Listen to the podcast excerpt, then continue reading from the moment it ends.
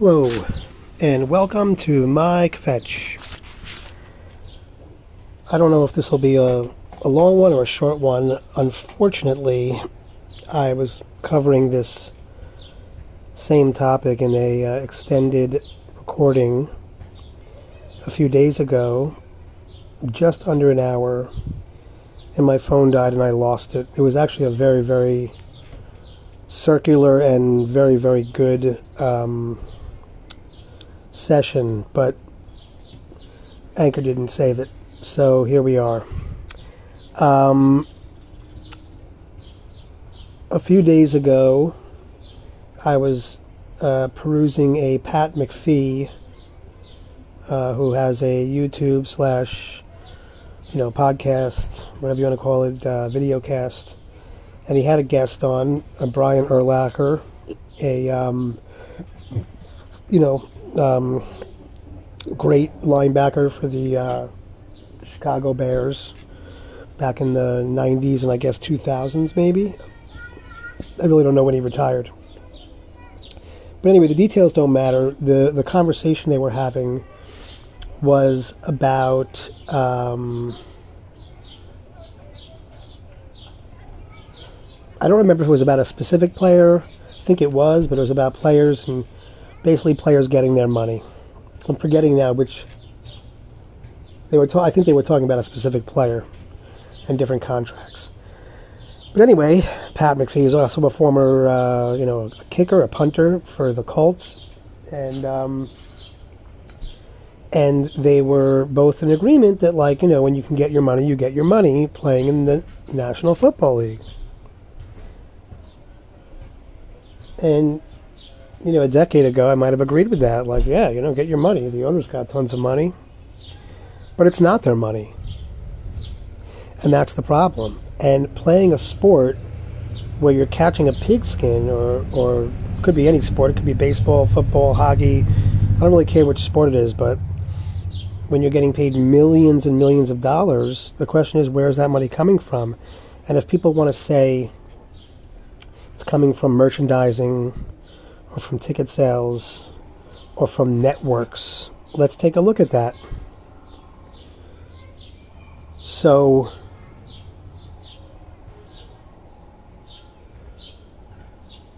back in the day, when the AFL and the NFL combined, it was Pete Rozelle and um, I should have looked it up, but I forget the um, the counterpart that combined the NFL with the AFL to form the NFL. NFL took the name and with that, the networks, meaning the television networks, television was relatively new, only a decade or two old, not still barely commercial, um, not necessarily in everyone's home just yet, uh, not very good quality. Um, don't really know what the units cost, but certainly it was an investment to have to purchase a tube. They were called tubes because they ran on tubes like old stereos and old TVs ran on tubes. Um, uh, I believe vacuum tubes. Um, but anyway, of course, the networks that were new needed or wanted something that would have people tune in on the television. And one of those things is entertainment. So, besides TV shows, right, sports is a big, you know, a big uh, audience gatherer. It's entertainment, it's distraction. It's no different than back in the day, Rome providing entertainment for the people as a distraction from whatever else was going on in Rome or Greece or whatever uh, major power of the world at that time. Right? Collect taxes, be corrupt, be fraudulent, distract the people with entertainment, dr- drugs, drinking, war, famine, whatever sure the networks were paying money. Now they have advertising dollars. Obviously, you have not merchandising like today. I mean, they certainly didn't have polyester jerseys, but um, you know, certainly you could buy like a you know a five cent you know textile pennant to hang in your room or your house, or a flag, or tickets, or you know a concession at the concession stand or, you know, I'm sure there were things back then different coins, collectibles, cards. The card trading was big back then, and there were certainly material and merchandising ways to to make money. The networks just wanted to cash in on that. However, what is one of the major ways that the money changes hands when you're dealing with things like sports is gambling. Creating a spread, Vegas, and gambling. I personally look at gambling as one of the absolute evils in this world. That's the way I see it. It delivers prostitution, drugs, crime, fraud, um, uh, blackmail, uh, bribery, um, and government and political involvement. Right? So if you're someone who's not pro getting a stadium built in a certain location or a certain state, then you're probably not going to win. Uh, you're you're going to be you're going to be um, in some way, shape, or form. You're going to be put to the side. Could be murder. Could be something less. Could be you're not going to get enough money for your campaign. It could be that you're going to scare people away because they're going to get scared away by whatever goons or may be sent or whatever message may be sent. Especially if there's property developers involved and people big in real estate involved because in order to build a casino or to build a coliseum or to build a stadium, we call them stadiums nowadays, they're coliseums. Um, obviously, back in Rome and Greece and other empires, it was, you know, slaves versus lions or slaves versus gladiators or, you know, or you know, gladiators versus gladiators. A little bit of a different fight to the death. We're we're now quote unquote civilized, so we just hit baseballs out of parks, and we uh, and we have people put on helmets and smash into each other. And when the league and the government know that that causes horrible brain damage, they hide it because too much money involved. But oh, this all actually this all came about and was contrasted when I was hearing Urlacher and McAfee speak and yes, the money is there. Don't get me wrong, meaning the contracts are there. The contracts are available. And rather than leaving it on the table, of course you're going to take it. If I'm XYZ NFL player, I'm going to try and max what I can get. But the money isn't theirs. Why? This is contrasted with the recent approval of a new stadium in um, Buffalo. I want to say it was 1.2 million. For some reason, 1.6 million is in my head but I but I remembered as being 1.1 or 1.2 million, either uh, billion, billion, not million, 1.2 billion, um, and um, how much of that is going to be derived from tax dollars. Even if they put out in writing what it's going to be, it'll be more than that. They hide it. They find loopholes. They find funds. They find ways to graft and you know sneak that money into all sorts of different things and so my take on it is, you know, they're always saying how they're going to create jobs, create jobs, create jobs. Well, you've created construction jobs for, you know, two or three years max that it takes to build the stadium, and then basically the the jobs are concession stand jobs and security jobs, which were already there. Those jobs were already there at the old stadium. Now, if an owner feels like they want a new box or they want a nice new shiny stadium, or they want a nice new shiny parking lot, or they want a different setup, or a better field, or better grass, or better whatever facilities, they can either put the money into renovation or build a new stadium with their money. Take out a mortgage, like any American would have to do. Any American who wants a new house, a new facility, they're a farmer, they're a, they are a distributor, they are a manufacturer, they are a um, you know, whatever, whatever their whatever their function is, and they need a nice new big uh, warehouse. Well, guess what? You know, yeah, they may find a grant or two or some you know good uh, APR on some loans, but no, the taxpayer's not coming in to fund that for them. Um, we were made these promises back in the '80s. I remember um, seeing, hearing, hearing my parents speak about the New York State Lottery which was uh, supposedly going to fund education. Well, how has that gone? Have we funded education with a lottery? Where does that money go? Do we ever get a readout every year? Is anything ever sent to our homes each quarter on how much money from lottery purchases are being funneled into each local school? Is that money ever earmarked? Is that money ever accounted for?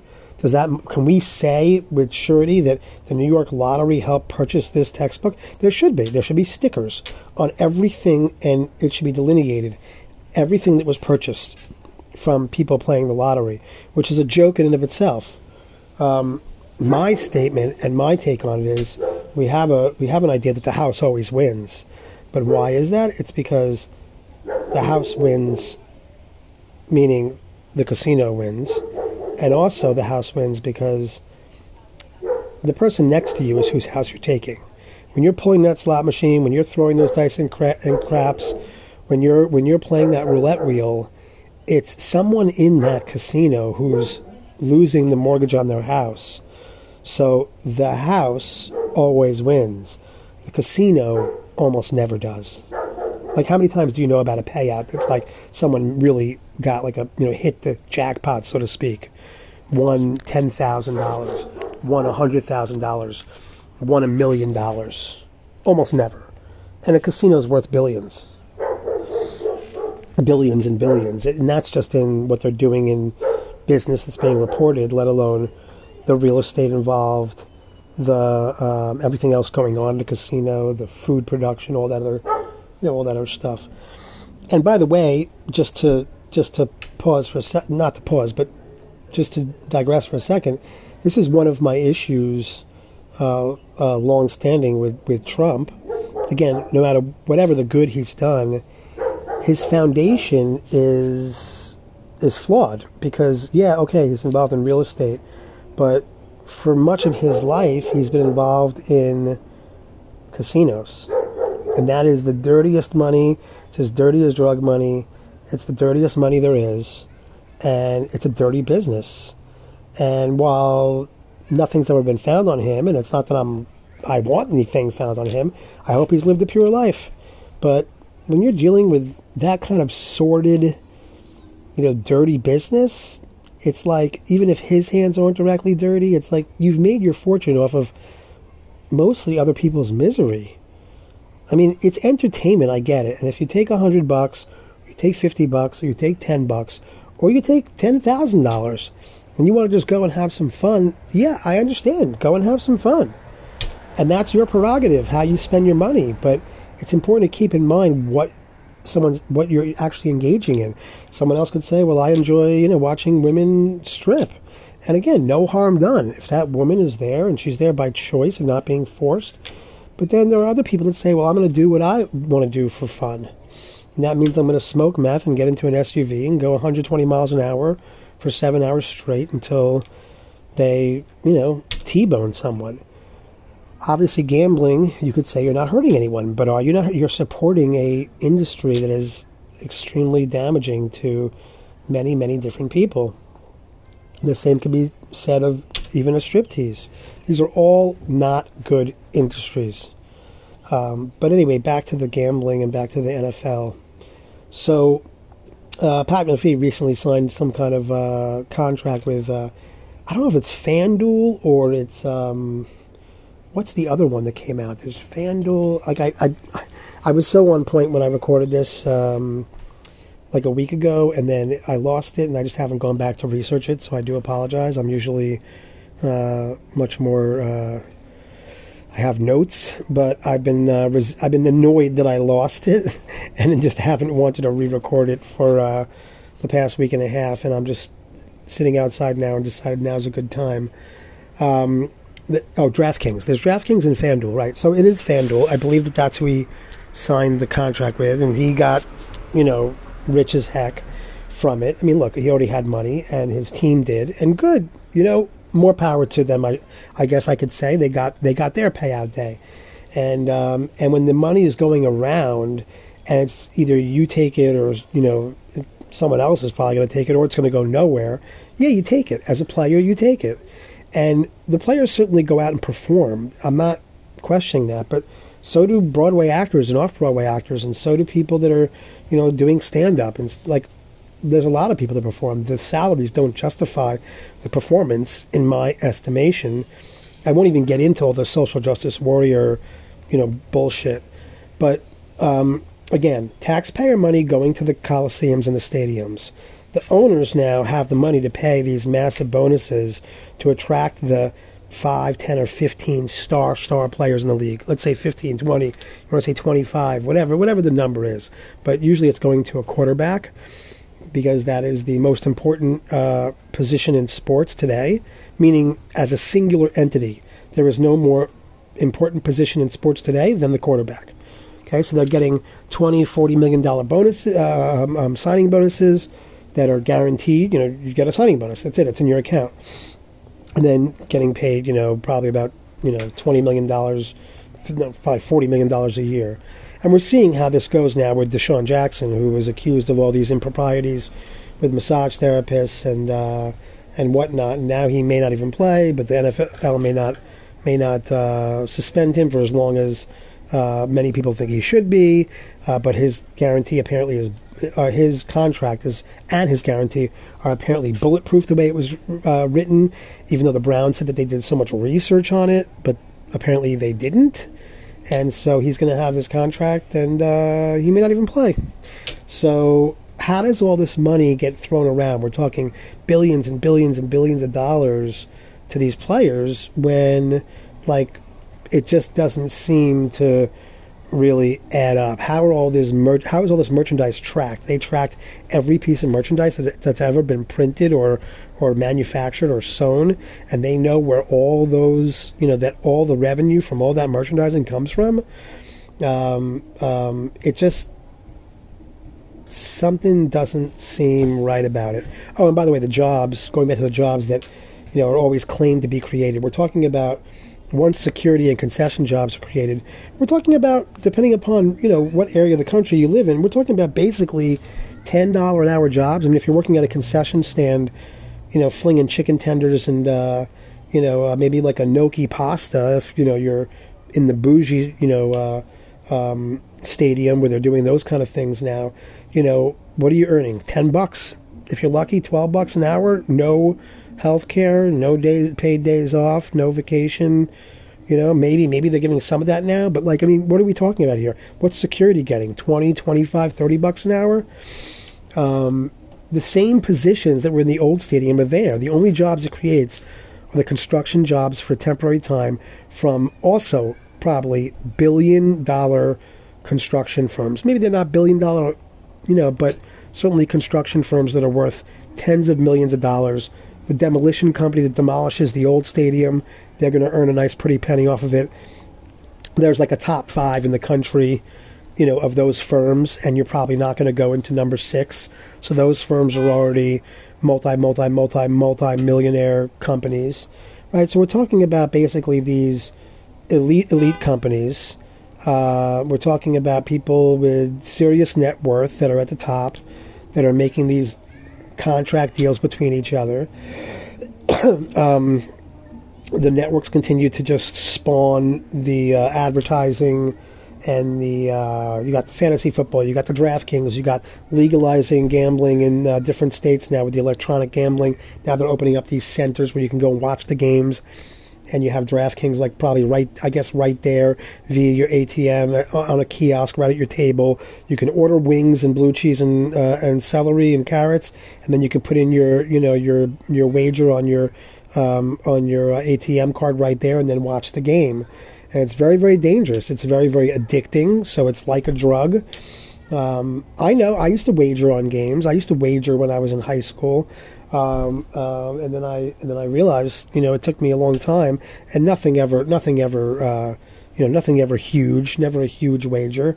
But if I had the convenience of being able to pull money directly out of my account and go and do, I mean, I already had that convenience back in the, let's say, early 2000s. I could call a phone number from an offshore, you know, from an online betting, uh, an online betting entity, and put in a wager through my through my credit card or my I think it was through my credit card. Maybe it was through an ATM, you know, direct deposit, uh, you know, debit. And uh, and I remember doing that often, and I wasn't very good at it. Uh, I didn't study it enough. Uh, spreads are made because Vegas makes the spreads. I mean, Vegas is the casino. The house is making the rules that number one only they can break, and number two only they can win. They're not making the rules rigged so that you and I win. They make it so that we win just enough to keep us coming back. It's like getting high just enough so it lasts long enough, so you come back to the crack, cocaine, meth, heroin dealer. You know, it's no different.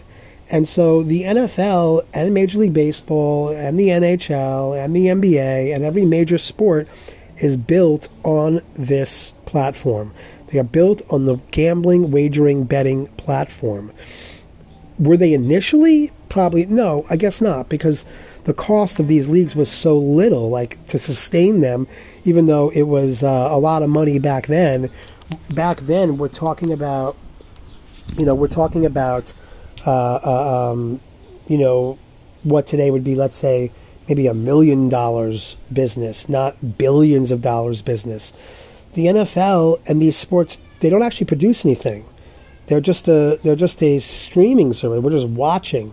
They produce an entertainment, but you don't actually leave with a, either a tangible product. You don't leave with a service. It's not like you went to get a you went to get a massage or you went to get a um, a service like something cleaned, or or, or a service like uh, like um, I don't know like a, like a patch to your tire or a patch to your tooth, right? So service product like what the service they're giving, I guess, is smiles and entertainment, but this is what the NFL is based on. So it's one circle jerk. The money goes into the into the coffers of the owner to pay for the stadium that he should be paying for himself. That eases up the money so that now he can give the the bonus and all the money to the players, which then leads to more of the same. And and then you know build a new stadium and keep doing that construction. Build a new stadium, get the money, funnel into the into the salary of the players, put it on TV, get advertising revenue, continue that, continue that, continue that, all in one big circle. And so, you know, the advertisers are also paying for what's a made up number as well. I mean, how do the networks justify what they charge for any kind of advertisement? Remember back when, you know, the Super Bowl was the, you know, a Super Bowl ad was a million dollars for 30 seconds. I think that was back, let's say, around 1990 uh, sorry, 1999, 2000. In fact, I mentioned in the last recording that didn't that didn't save. I was working for a company uh, back in 2000 uh, that was connected to Hot Jobs. You know, eventually Yahoo bought Hot Jobs for some crazy amount of money, hundreds of millions of crazy money.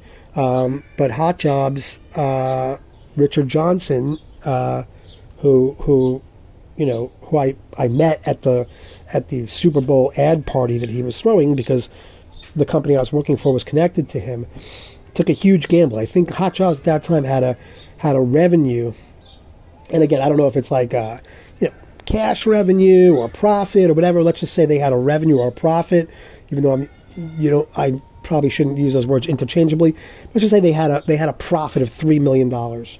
He used a third of the company's profit on a Super Bowl ad. It was a huge risk. And not even the ad, the ad hadn't come out yet, but he was getting a ton, a shit ton of press leading up. As soon as he bought that ad, leading up to the to the um, uh, Super Bowl, just about how big of a risk he was taking.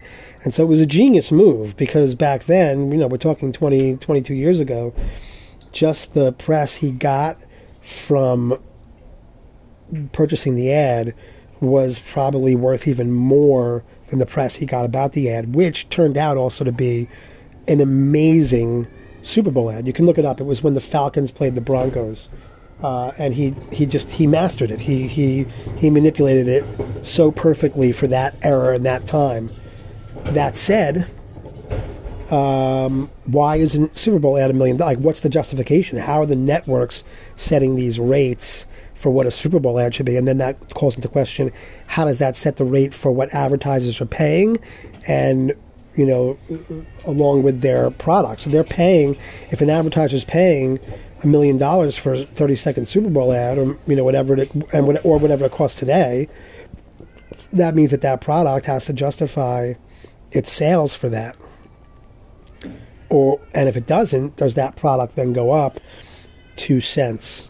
well, two cents across millions of sales will have them recoup that. Maybe they maybe they maybe they jack up the price regardless to pay for the ad. And what are you going to know? You're going to know two cents more on a on a on a, on a box of Q-tips? No. If it was three nineteen and now it's three twenty one, you're never going to remember that unless you take unless you like chart that, or you're some kind of analyst, or you're extremely meticulous, you are a you are basically a zero percent of the population because most people are not going to notice two cents. Now, some people might notice ten cents, twenty cents, fifty cents. People might notice smaller packaging, like it's happening right now with all the inflation. Suddenly, a pound has become fifteen point five ounces. Uh, more and more ice cream has corn syrup. More and more food has corn syrup. Uh, you know, like prices are going up. So, yes, and during a time like now where people are more keen and aware of it, uh, people may be paying more attention. But for the most part, you raise something a cent or two or three, most people are not notice not noticing. They're too they're going through the grocery store trying to throw things in their cart and get the get online and get the heck out of there. Um, so unlikely.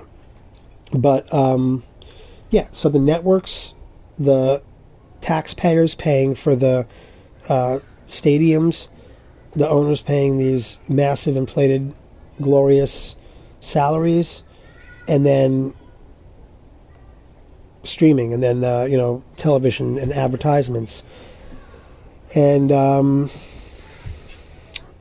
it's just it's just one big racket because the taxpayer is paying for it. Taxpayer pays for the, the then the networks, right? We have taxes on our TV. We have taxes on uh, um, um, our our you know dish, whatever dish you may have on your house, whatever internet you're paying for, whatever streaming service you're buying. Uh, I don't know. Does Amazon do uh, do uh, um, streaming of sports or Hulu or whatever you're paying to get the sport into your home on your TV? Going out to the bar, paying there right? You're, you don't pay necessarily to watch the game, but the bar pays to watch the game or have their dish or have their, you know, 160 channels of, you know, whatever service they have. I, I don't even know what all these services are because I don't own a TV.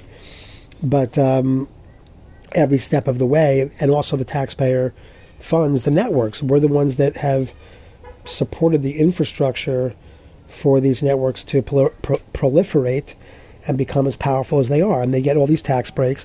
Oh, and also the the teams also get tons of tax breaks, you know, for bringing jobs, whatever the heck that means, and whatever else you know they're doing in the community, whatever they can write off, whatever they can uh, claim as this kind of thing or that kind of thing, whatever nonprofit fund or grant or or uh, or foundation they form that they're able to put money in there and get you know like there's always going to be tax breaks for these big big corporate entities um, and um, yeah, it just so when I'm going back to like Urlacher and McAfee, it's like you know, get your money, you earned it. It's like no, you know, if you're some dude who's just really athletic and you're able to uh, play defense against, you know, even the best offensive receiver, it's like, do you really deserve to earn like $70 million over like four or five years? I mean, I don't think so. I think it's kind of obscene. Then some of these idiots go and get in like, you know, a brand new sports car when they've never even barely learned how to drive. Or some of them were driving with like, you know, guns tucked in their waistbands only three years ago. And I'm not generalizing. The NFL and, and these most of these sports are filled with, you know, guys that if they weren't playing football would be out carjacking people. So save it as far as any response for oh I'm generalizing. Uh, most most of these sports are probably all people who have you know been good people, or some people may have graduated Ivy League, and other people may have been down their luck, you know, at University of Alabama Birmingham, and they I'm just just some random random. Uh, choice there of uh, of school, but like you know, or no name school, or, or or junior or junior league junior school, right? That's fine. I'm just saying, like, these sports uh, leagues have their problems with with people that are, you know, criminal and convicts, and that sometimes they've murdered and done drugs and gotten in car accidents. Well, who's that number one pick from uh, from just last year? Uh, on the uh, on the Las Vegas Raiders, who was driving his car like 140 miles an hour, killed a lady and her dog, and uh, Ruggs, I think it's Ruggs, could one maybe could have been one of the best receivers over the next few years in the NFL, considering his his skill, his speed. Came from a top notch program with apparently a top notch coach, right? So you got the right coach. You got you spent your I don't know how many years, two, three, four years in a program to get you ready for the big leagues, and then you know you go and uh, f it all up. He's in, he's I think in a maybe still in a wheelchair from his own injuries now, and in prison in or waiting. I don't know if he's in prison or in, in jail or awaiting trial, but um, probably is going to be in jail for a while. He he killed someone uh, because of foolishness. But I don't even believe that these players have earned that money. If you look at the contracts since free agency came into being, um, they've gone from you know a few guys earning a few million bucks to many, many. I would say most of the league earning millions, and then you have the select few earning tens of millions. You know, sometimes like nearly a quarter million. At least Deshaun Watson's latest contract, and other guys just earning, you know, obscene money. Fifty to hundred million dollar contracts are not unheard of. Like, h- how, how, how is that even possible to catch or throw or hit a ball? And it's like, it just, you know, if you're going to have this, I mean, I don't, I, I don't agree with this statement, but if you're going to have gambling and you can't stop it and it's rampant in society like it clearly is, then yes, then schools and um, um, children and regular people should be having more access to that bounty. There should be medical funds set up for people who need medical help. There should be education funds. There should be our schools should be pristine. Our roads should look like you know they're paved yesterday. Okay, but this is not the case, and um, I mean, even even you go to a brand new stadium, the seats the seats are shitty. It's plastic hard seats. Like, why would I ever want to go to a stadium to watch a game anyway? Oh, the environment and the uh, the excitement. Yeah, I don't think it's so exciting. Like, if it's a snowy, shitty day, and I'm going to be at Soldier Field, or I can be inside my house with access to my fridge and heat, and I can even pause the game if I have to take a phone call, right? Because now you can you can you can pause even live, you can live live. Uh, live shows. So it's like, why would I want to be? Yeah, okay, the environment, but it's like it's not 1922 or 1942. It's like, it's like, you know, I have access to, you know, I mean, I think some of these TVs you can now see different angles of the play. Like the league gives us such shitty, you know, video. It's always this. It's been the same view of the field, that that bird's eye angle from like, what is it, like 40 degrees away the same angle. We don't. We, at one point, they had put cameras in the helmets. They took those out. Not sure why. That was something that they did like around 20, 15, 20 years ago. They had they had um, cameras in the quarterback's helmet. I think in, in a, a, di- bunch of different helmets, so you get a first-person point of view. Maybe the cameras weren't up to the task, you know, that long ago. They just couldn't handle the the data, or they couldn't handle the stream. Whatever, whatever. Now we have we have we have the ability and they just give us such shitty access to the field, such shitty access to the players. Um, the players have to do like their own thing. Like the, these press conferences are ridiculous. They're just nothing. It's just guys sitting at a table. Hasn't changed in in a, in a hundred years. It's like, you know, give us a little bit more. Allow. Why don't you allow uh, questions from the greater public rather than just the reporters who are, you know, MSM simps anyway. Um, so you know, it just it just kind of pisses me off that McAfee and Urlacher can't see beyond their own. Uh, well, I, mean, it pisses me off, but it's expected. They can't see beyond their own experience. They can't see beyond their own their own money, and I get it. You know, like they don't see it from another perspective. But the entire sports juggernaut in whatever sport you want to talk about is built from gambling and that and gambling and taxpayer dollars and it's stealing from the people because people do not want their tax dollars going to the stadiums. If you are a Buffalo Bills fan and you want to support 1.2 billion dollar new stadium, then go and donate, or or maybe they should have shares for sale, right? They should be able to sell shares, and anyone who wants to buy can own part of the you know kind of like I guess Green Bay does it in a certain sense. You can own part of the stadium or part of the team, and you do it like that. I don't know. Maybe the NFL has a thing in their charter that you can't be public. Maybe that's part of the deal, but like maybe there's a way around that. But to take money out of taxpayer do- taxpayers' pockets when taxpayers don't agree to this is obscene. And Hochul, who's not even elected, up there celebrating this, is just so absurd and so disgusting. She's just a she's a witch, and um, and it's hard times right now. And you're celebrating a 1.2 billion dollar new stadium when people's restaurants have gone out. People have been locked down. People have not had their kids in school. People have lost their jobs as civil servants, as teachers, as police, as EMS, as firefighters, as clerks, as people in government. As like so, and you're celebrating this stadium that's going to give pretty much no one like a, a, a, decimal point of a decimal point of the population, you know, a job for only an indeterminate, limited amount of time anyway. And then you have all the betting and the gambling and the wagering that goes on with these sports, which is evil in and of itself. So it's uh, it's a very very uh, big circle jerk system that, um, and then and then you have the politicians and the, you know, and you still probably have not like it was, but you got like let's say quote unquote the mafioso involved. Maybe it's cartels. Maybe it's other people. Maybe it's people that are as bad or evil as mafioso or cartel, but they're quieter about it. They're more corporate. They're silent. We don't even know them. We wouldn't know them by face. We wouldn't know them by name. Maybe they're foreign entities. Maybe they're you know uh, uh, um, you know uh, real estate developers, property developers, people like Trump who we don't even know. And again, I'm not implicating Trump in anything, but when you're in that dirty business, uh, it's hard for me to believe that you haven't done some dirty things. And again, it's not like I'm looking for anything. It's not like I want anything to be found. But I mean, you've been in that business for 50 plus, 60 plus years.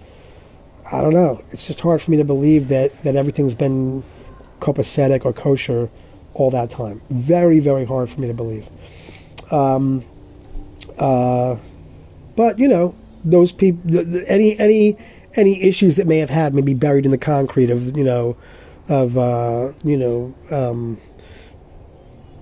whatever uh, golf you know golf courses or or hotels uh, he may have or or other people may have, and so those are the things that you know we'll never we'll never know about. Um, but I can still um, uh, speculate, and bringing me to speculation. My vantage is it's not just the sports or just the property or just the taxpayer dollars. I believe that any kind of speculation is the devil, is evil. Like we're not supposed to speculate. According to Torah, we don't speculate. There's nowhere in the Torah where speculation is okay. And uh, that's what's that's what gambling is. It's speculation. You don't buy a piece of property in order that you speculate. That's not why. You buy a piece of property to live in it. The uh, the Machpelah, the cave, the cave of Machpelah, where Abraham purchased for uh, for the burial of his of himself, of his family, down the line was not built, be, was not bought because he thought like, well, you know, at some point, some point down the line, I'm going to, you know, develop this into a really nice hotel and golf course. And no, it's still there, and it's basically, you know, the form that it was purchased in, uh, in Hebron. And we don't buy. It wasn't bought for speculation. It wasn't bought because it was going to be worth more money. It was bought because it was a good spot for him to have uh, a kever, a, a place to a place of burial right? Same thing. If you're going to buy a house, you should buy. We're supposed to buy a house and to live in it. If you're going to buy a car, you buy a car. Okay, you know, yeah, you may think that like maybe this car will be worth something down the line, but you buy the car to use it. You buy the car to to have it. I'm not saying that you know. I think there are probably different degrees of speculation, but um, uh, there's also lies involved in speculation, like a Bernie Madoff type character. That's basically what the government does to us.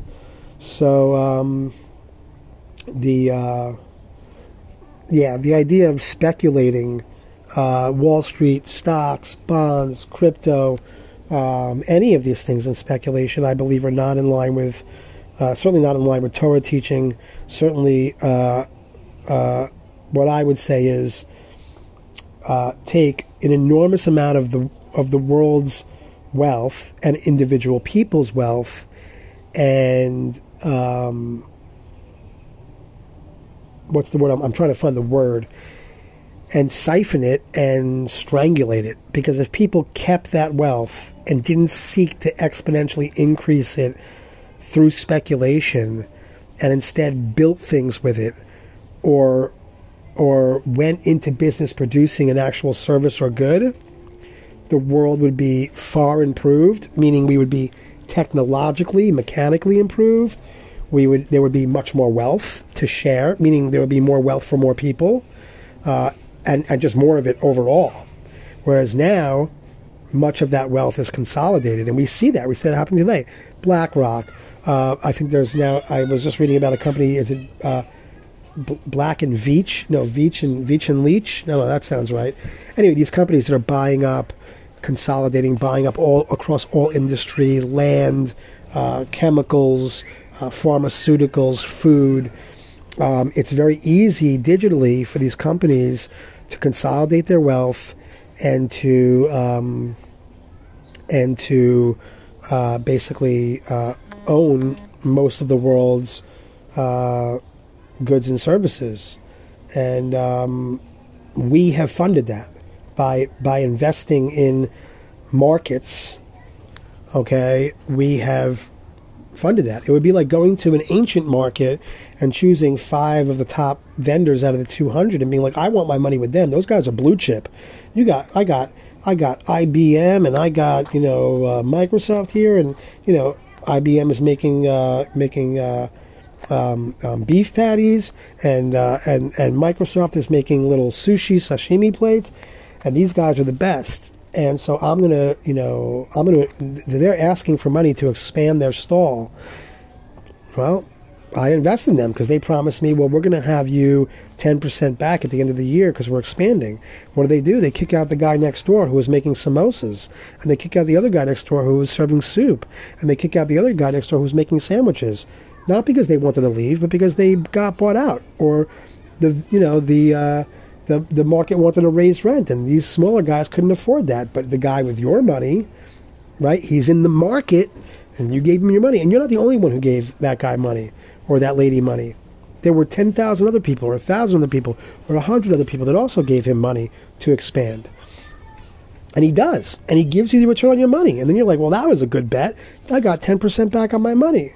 Not ten percent of my money, ten percent back on top of my initial you know, my initial investment. And so then you'd say, oh, I'll do the same again. He says, well, this time I'll even give you 12% back. And that continues until that guy can buy the whole market or, or be a big part of the market, let's say, to make it more realistic.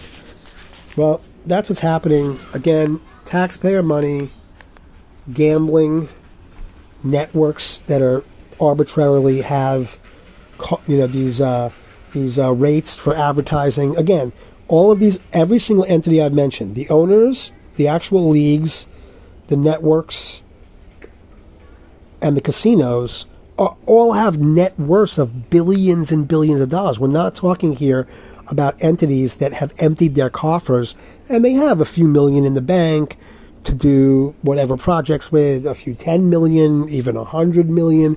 We're talking about entities that are just continuously hand over fist, exponentially increasing their money.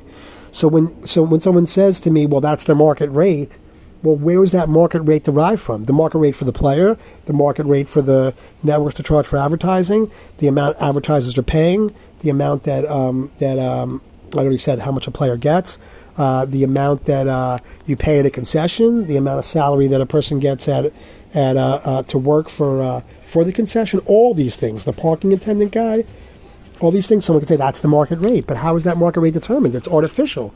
Because if my money was taken from me to fund the stadium, to allow the owner to give all that money to the players, that it's not based upon market. It's based upon that's like a communism, socialism type of type of uh, um, transaction there.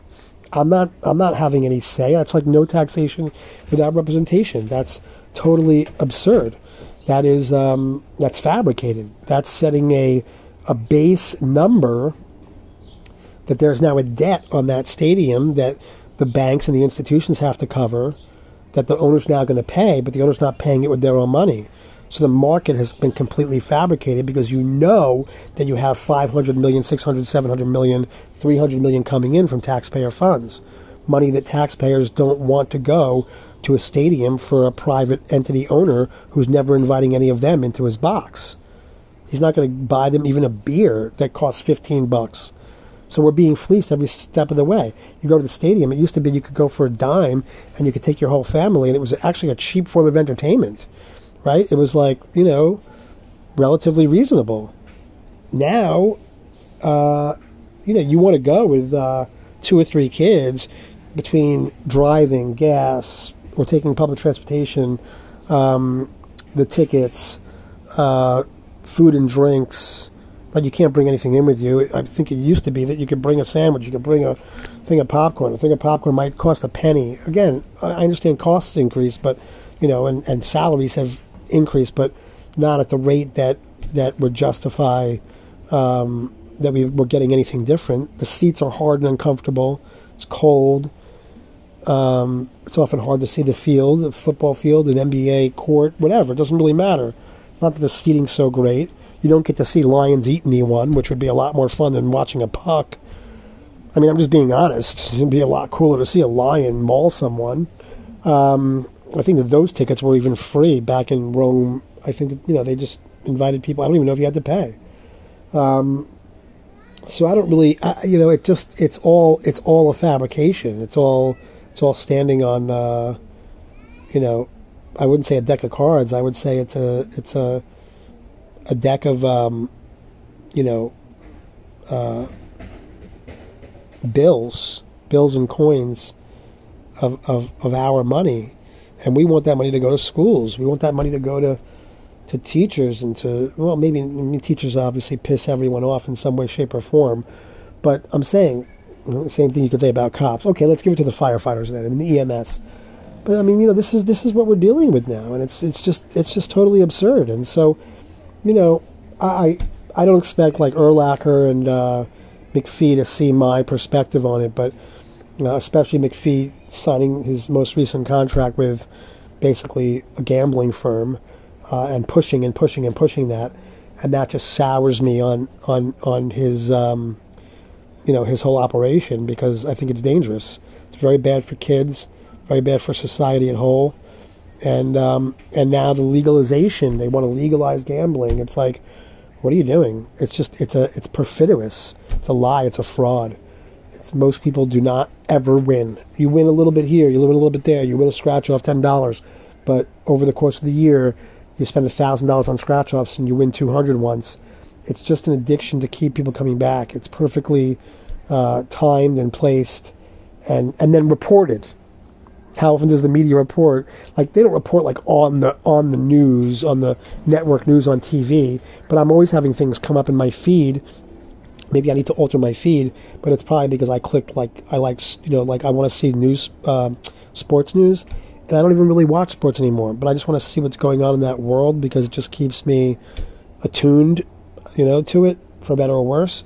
But I'm always seeing things in whatever location I'm in, like winning lottery tickets sold at this, you know, this kiosk or at this, you know, at this uh, pub, not pub, at this, um, what do you call it, uh, uh um, um, whatever, this cigarette store, this, you know, this, um, you know, um, gas station. it's like it's not even like a big win. Okay, like be big for a lot of people, big for me, but you know, a ten thousand dollar win is not is not huge. It'd be great. I I would take it, but I don't gamble. So um, so it's just interesting. It's really interesting how um, even the media gets on it, reports it as if it's like something to report, but it's like it's not. And uh, and I get it. You know, people want to blow off steam and have some fun. Fine, do it and but do it with a conscience that you know what you're contributing to. Do it with a conscience of knowing what the um, what the other side of the entertainment is, and do it with a conscience of knowing what you're contributing to. Do it with a conscience of knowing the history of gambling, and uh, and that's it. And if you can do that with your conscience, then enjoy it and have fun, and and it's not you know my place as a human I try not to. I probably still do too often, not to have judgment on this earth towards other humans, because um, my my my my consciousness and conscience is limited as well, and uh, I have to balance that as best as I can. But um, I just I don't believe that any of these sports, or the salaries, or the entire juggernaut of operations that goes on around them you know, including all the security and all the police and law enforcement that's there, and all their chartered planes and transportation and the protections that they're afforded and the entitlement that they're afforded. All of these people, every single one of them, from from from the star player and even down to like the little trainer, you know, or the or the massage therapist, like almost everyone is given some kind of, you know, they're involved in a, an industry that affords them a certain sense of elitism. Now, the little, the trainer or the massage therapist or whatever, probably not, you know, to this obviously not to the same extent as like, you know, the star quarterback, but to a certain extent, you know, all that travel and everything that's happening is, um, you know, they're afforded a certain, uh, you know, distinction um, that hasn't really been earned. These are not people that are necessarily, again, talking about from a macro, zooming out. Are you really contributing to society like so amazingly, like anything? Have you contributed thought or, or, or anything? You know, Kyrie Irving, you know, who a few months ago was saying, I'm doing this for the little guy. I'm sitting out and I'm not going to get vaxxed, so they wouldn't let him play home games in New York. And then as soon as he was allowed to play home games, he, he didn't speak up. He didn't say, no, no, no, no, no, no. Other New Yorkers other New Yorkers are not free. You're still firing people. You're firing people from hospitals, doctors, nurses, teachers, um, um, uh, fire, police, EMS. So until that that is also taken down, I'm going to sit out. No, he went right back to work. I'm doing this for the little guy, for the person that doesn't have a voice. And then as soon as he's given an exception, he goes back to work and is like, fuck them. Everyone thinks that Kyrie Irving is like, you know, there's so many people that hate on him because he didn't get vaxxed. And there's so many people that like, um, um, um, um, celebrate him because he didn't get vaccinated and stood up. Then meanwhile, this piece of shit, because I think he's a piece of shit, you know, didn't because of other things he's done, other things he's said, and because he is. Some people think he's brilliant and he's not. He dribbles a ball. That's what he does. He dribbles a fucking ball. There's nothing more to it than that, and I don't really like. I'm just not impressed. He's had a few good moments in his career, and mostly for the past two years he hasn't worked. So now all of a sudden, I'm supposed to celebrate him because he he made a personal decision for himself, and then claimed it was also for it was for himself, but also to bring light to this for other people, for the people that didn't have a voice. And then I guess his tongue got cut out, uh, or his thumbs got cut off once he was allowed to go back to work. And that's just shitty. That's a shitty person. And maybe he would have lost money, and maybe that would go against his contract. I don't really know.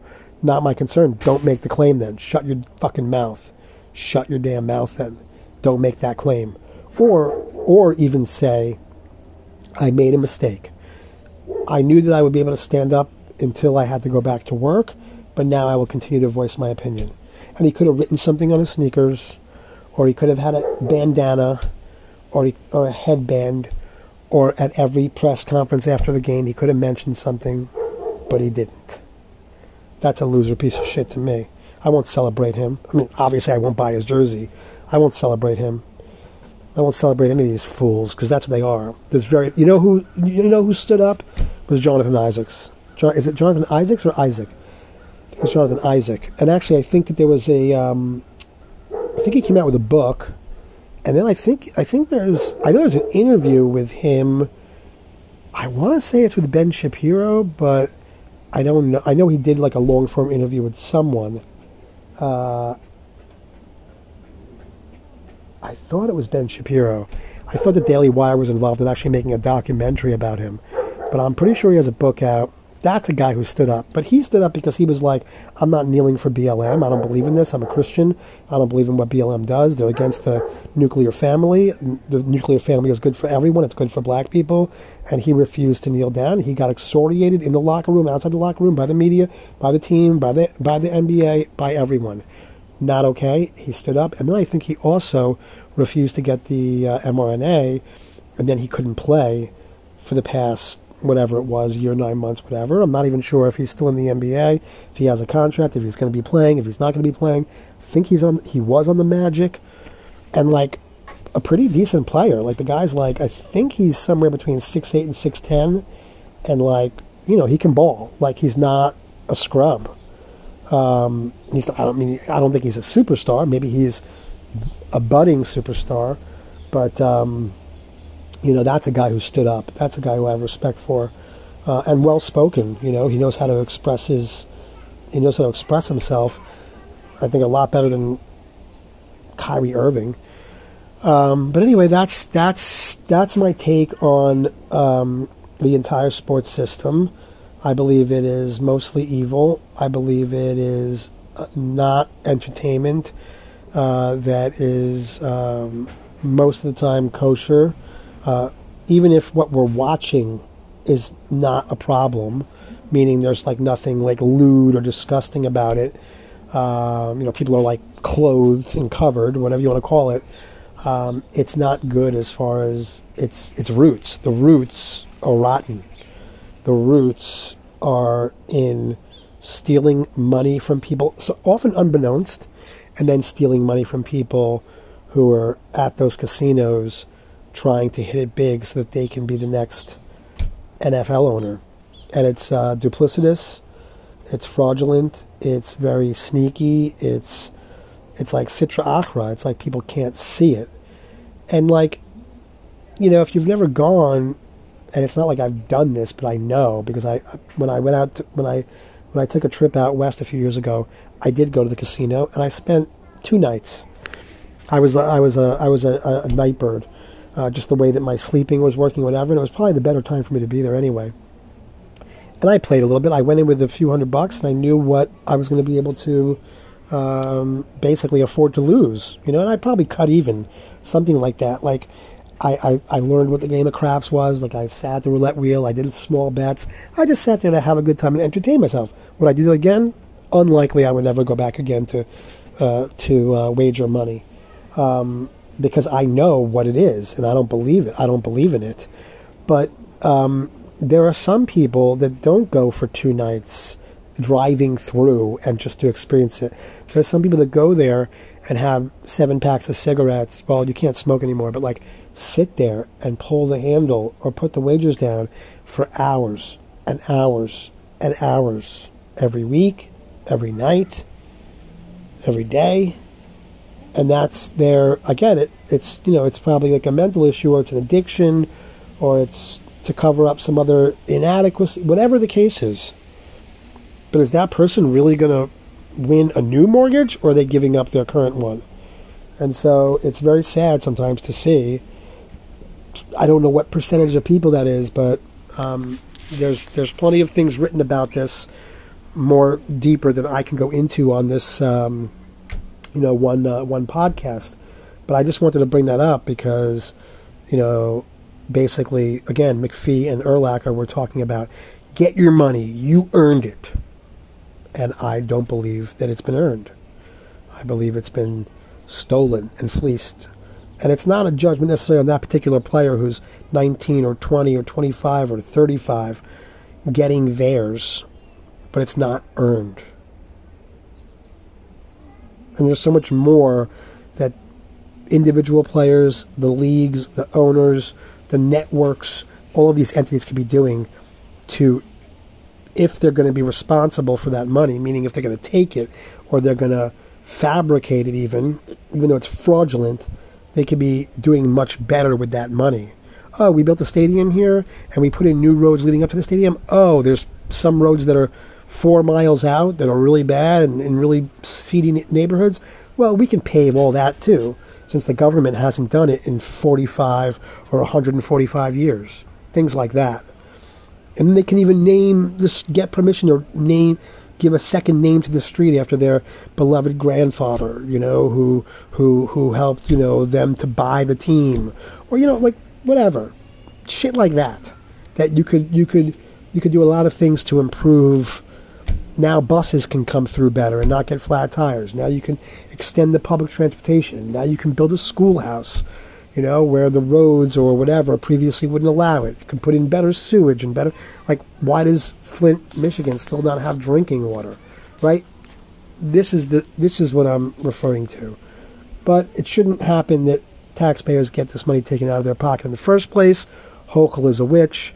1.2 billion should not be going to a stadium in Buffalo, and people should recognize the evil of where a lot of this money comes from and what's being done with it, which is perpetual evil. Speculation is no good. Thanks for listening. Welcome to Mike Fetch. If you haven't heard it before, please tune back soon. All the best.